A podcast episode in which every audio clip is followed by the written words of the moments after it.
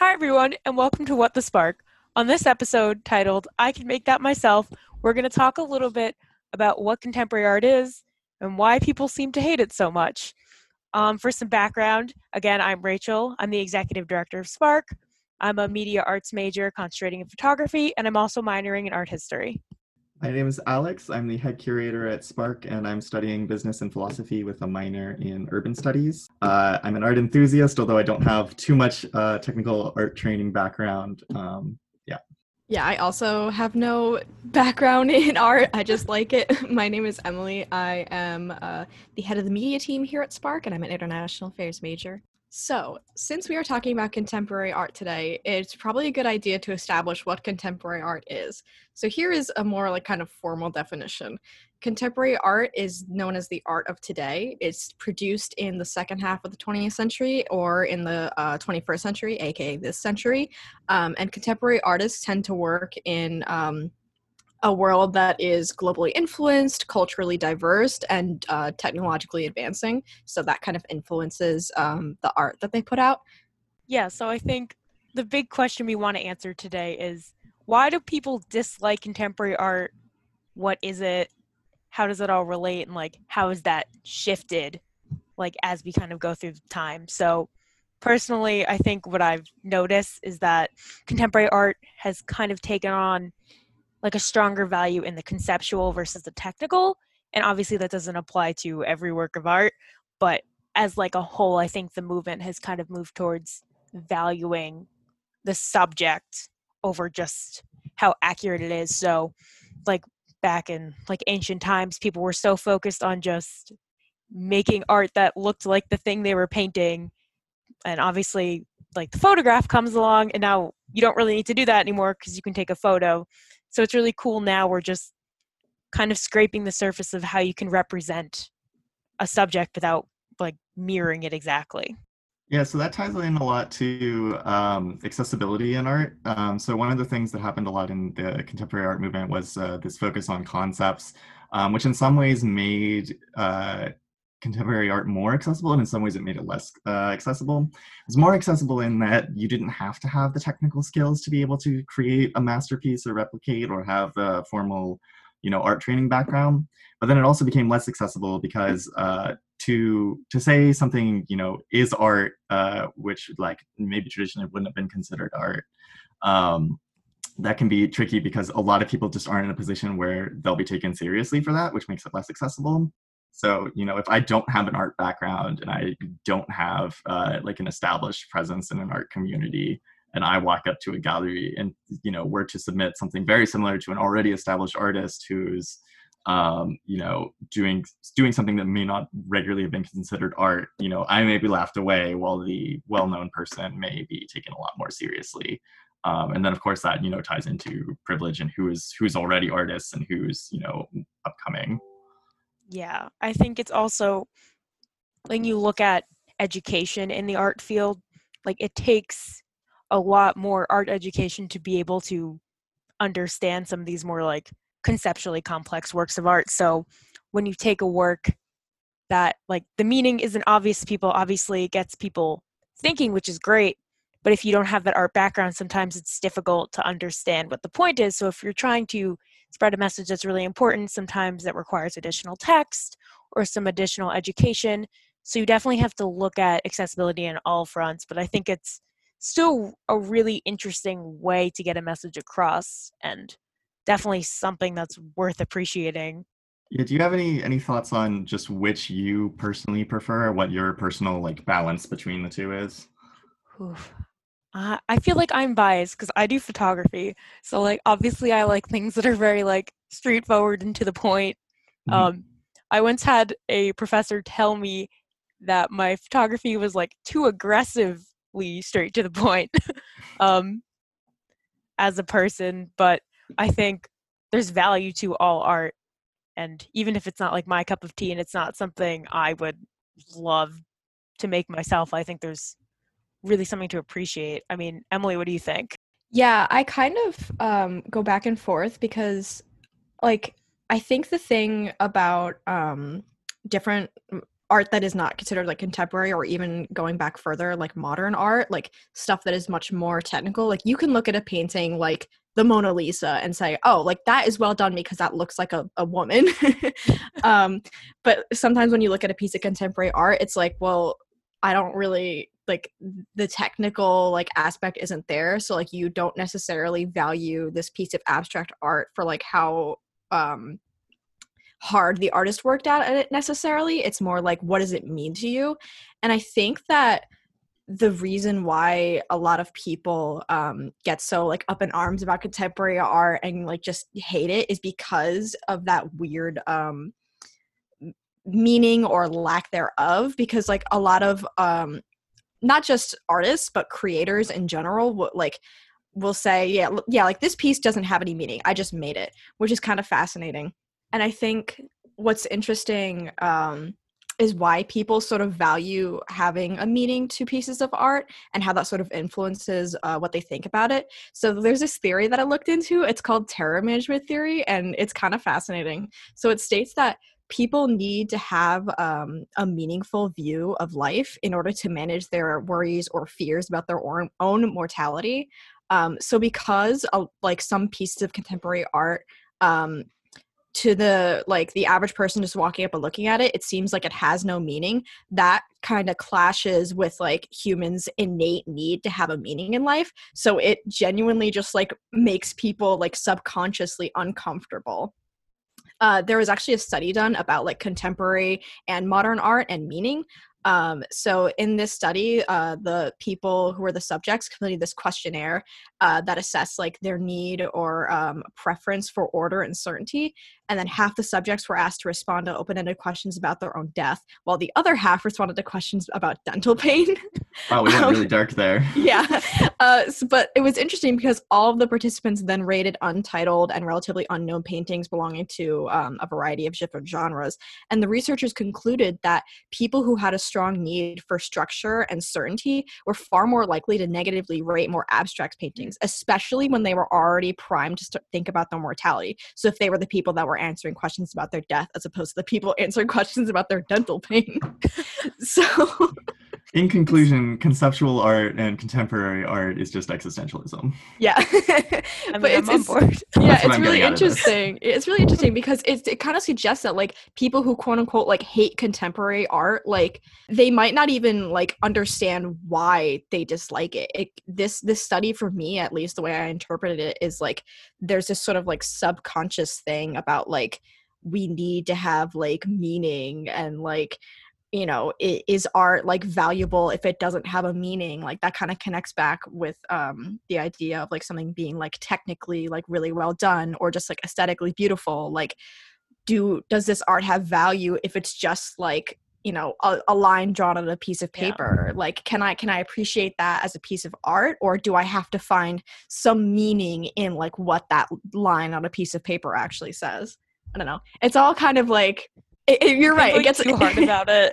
Yeah, it gets a little like existential the more you think about it. But I just think it's really interesting because like contemporary art, like I feel like a lot of people can't explain like why they don't like it, and they're just like, oh, like I could make that. Like the title of this podcast.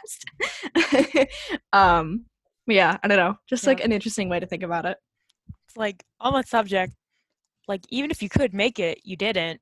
Exactly. Like, seems kind of a simple way to answer it, but like you didn't think of it, they did.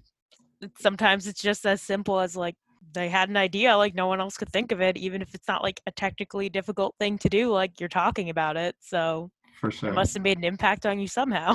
Yeah, and it still requires effort to come up with an idea because like actually it was so funny. The other day I was on Twitter and I follow a bunch of different artists on Twitter, and I saw this really cute like watercolor painting of like just some onions with like cute faces, which sounds so random, but I was like, oh my God, like that's so cute. Like, and I'm trying to get back into watercolors, but I'm like kind of like just in a weird like creative place where it's hard for me to come up with what to draw. I'm like, that's so simple. Like, why couldn't I think of that? And then I'm like, oh, like because that person like has like, you know, a different way of thinking about things and maybe like more creativity than I do. Like that's what separates like people who are like, oh, like I could have drawn that line on a paper from like an artist who did it.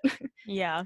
We were also talking a little bit before the podcast started about how, you know, when people think of technical skill, a lot of times they're thinking about detail, but how one form of technical skill is being able to reduce things into more simplified structures and shapes and whatnot. So something that may seem like simple can actually take a lot of technical skill, because there's technical skill involved in being able to abstract and simplify.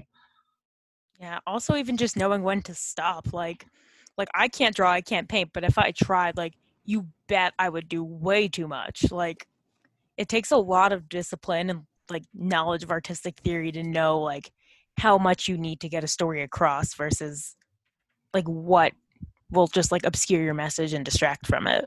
One thing I want to touch on briefly before we transition down into some artists that we picked for some favorites is, so we talked a little bit about conceptual value versus technical skill, but I also want to just throw in aesthetic value, because I think that's different from the two. So you could have something that has, you know, no like, you know, significant ideas trying to get across and minimal technical skill, but it could still have, you know, a very significant aesthetic value, or you could have, you know, kind of the reverse. So I think that plays into it. And I think going back to, Emily was talking a bit about like, you know, some of the like kind of innate things that happen in our mind when we're looking at art. I think aesthetic judgment is kind of one of those. I think that's something that we kind of judge immediately. And I was doing some research into a little bit of aesthetic philosophy, and Peter Osborne wrote something called The Philosophy of Contemporary Art. And basically he was saying that he was comparing kind of these three ideas, and was talking about how in order to like prioritize conceptuality more in art, artists for a while were reducing the aesthetic value, and I think that was something that people reacted negatively towards, was the prioritization of conceptual value over aesthetic value. But then he was also talking about how now there's been more of a shift, now that we've seen like how art can function in a conceptual way. There's been more of a shift back into aesthetic value.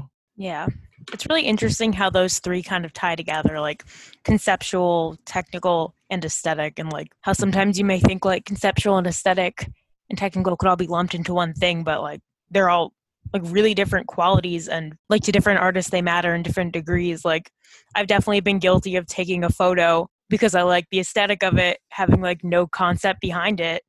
Well, that's not necessarily a bad thing either. Yeah, it's hard to like say if I value aesthetic more, like on this day, like does that make that piece of art worse than something that's not necessarily fun to look at, but like has an important meaning? I guess it depends on like what your goal is. Like, I guess like you don't always have to like change the world with art, but like it's art that has the ability.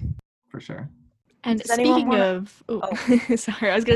changing the world with art, do we want to move over to chatting about some contemporary artists who have certainly made an impact on the world? Sure. Oh, I am excited for this. Rachel, you want to go first? Or you want me to? I'll go. Mostly because I've been practicing pronouncing this name for like 10 minutes, and I don't want to forget. So, an artist that's definitely taken some steam in Boston lately, Yayoi Kusama. She just did a really awesome exhibition in the ICA, Institute of Contemporary Art in Seaport. And I went with Leah, who's not on this podcast, but is in Spark and is going to edit this podcast. Hi, Leah. Thank you. We went to one of her infinity rooms, which was really awesome. It's a room like full of mirrors. But the piece I want to talk about today is called Narcissus Garden.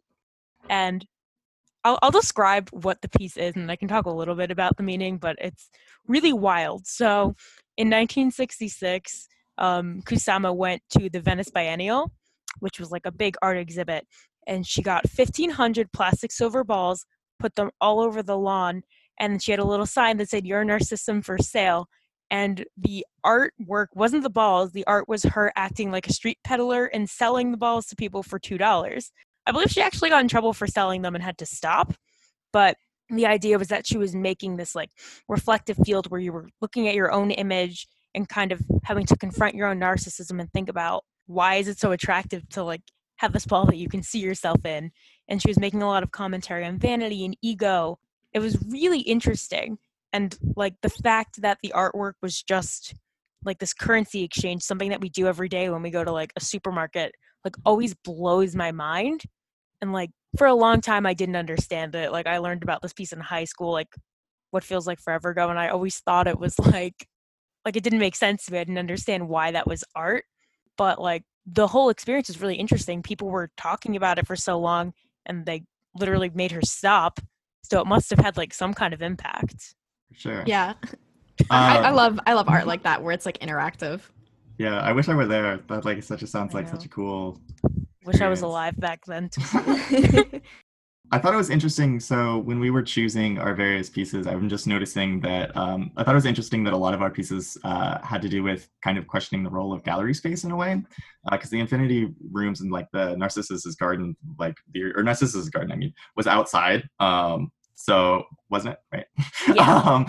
Yes. Correct. So that was interesting that was kind of questioning the role of the gallery space. And then, but the two that I chose were also kind of doing that, although they were indoors. So I'm going to start with Walter De Maria's the New York Earth Room, which is essentially this room full of dirt in New York City. And it's actually probably my favorite art piece of all time, which again speaks to how I feel about the value of concept versus technicality quite a bit. But it really has made me think a lot about how we value urban spaces and what we should do with them. And because mostly the thing your urban planning is showing. Yeah, it really is. But it just makes me think about like park space, but then also like think about how expensive it is to keep open a room full of dirt in the middle of New York, yet people are like still drawn to it like moths to a flame. Like people still go there and are so interested in it.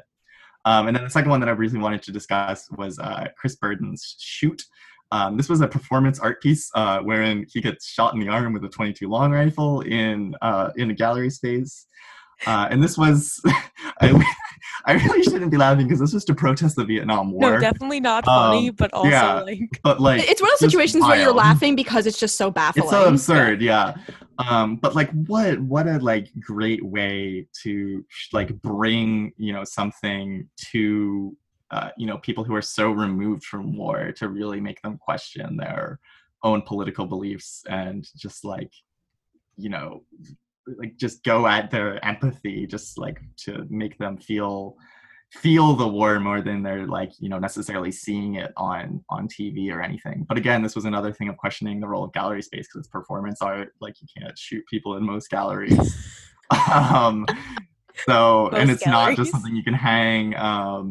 There is a recording now, but I would argue that the recording is much the art piece as him getting shot. Do you think it has the same impact over video? I don't know. I don't think so. I could not imagine being there. Like I can imagine just like looking around and being like, "You guys seeing this?"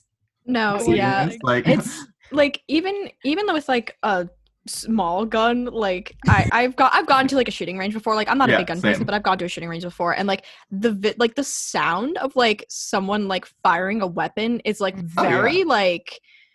And usually powerful. You have ear protection too. Yeah, I mean, you're just in a gallery. Yeah, I can't imagine what it would be like. I definitely feel like there's you miss something by not being there in person for it. Would that I'm curious. Were those people aware that someone was going to get shot, or were they just like standing there? I probably should have done more research into that because I'm not sure. Also, they could have been provided ear protection. I'm not sure. Yeah. The important things. All right. I think this is a really great start to this conversation. I feel like we could talk about this for literally hours. I could talk about this forever. But to wrap it up, just curious, do you guys think your perception has changed at all since, we started this conversation? I know we've talked about this before we recorded, but, personally, I think the more I talk about it, the more open I am to contemporary art. And I think it's kind of like a reflex. You got to fight it and, make the effort to understand why, even if it's not traditional, I'm quoting, but they can't see me, traditional art. It's so funny, it's still valuable. I have the reverse thing where I'm just immediately drawn to contemporary art. I just immediately am excited by it and interested in it, and I just want to understand what's happening. So I'm not I don't know. I don't have that instinct to fight it. But then briefly touching on just how our opinions and whatnot have changed. I think for the most part, I'm still pretty gung-ho about contemporary art, but I will say when I was doing some of the research on the aesthetic philosophy, I'd always kind of considered aesthetic philosophy as more just about like art in general, but and not, I hadn't really separated out that it's really a lot more narrow and just focused on the aesthetic value of anything, rather than just like philosophy of art, which is kind of how I'd previously blown it off a little bit as.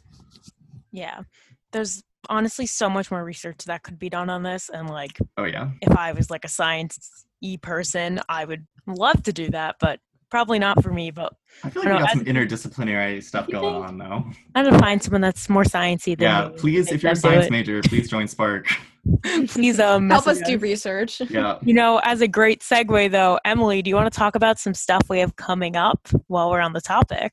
Yeah, so you should follow us on social media. We are at SparkNEU. Check out our website, Spark Northeastern. Northeastern.edu/Spark. Northeastern.edu/Spark. I'm so sorry. Yeah, we have a virtual exhibition going on right now, which is really interesting for us because we are used to putting things up in a physical space. But obviously with everything going on right now with COVID and Northeastern being shut down, we kind of had to pivot and, you know, looking forward, like this might be something that we end up doing more in the future. And, you know, connecting back to accessibility, you know, if you don't want to go out of your way to go to our artist space in Reserve Hall, because it can be a little confusing navigating that area, like... We do have our art up on our website. And the exhibition is still open. We're still accepting pieces. And they can be very contemporary if you want them to be. I mean, don't like lay out a bunch of silver balls please. Or shoot yourself. But you could send in something weirdly abstract and we would probably take it. Yeah. So I think that about wraps it up. Thanks, guys, for... the third episode of What the Spark? I think this is the third episode. Yeah. Contemporary art. If anyone's interested in sending us any topics or you have some really strong feelings on contemporary art, feel free to DM us on Instagram. Or if I got like a whole bunch of information wrong, like just please fact check us. I'm an art history minor. I'm not an expert. All right. Thanks so much for listening, you guys, and we will see you on the next one.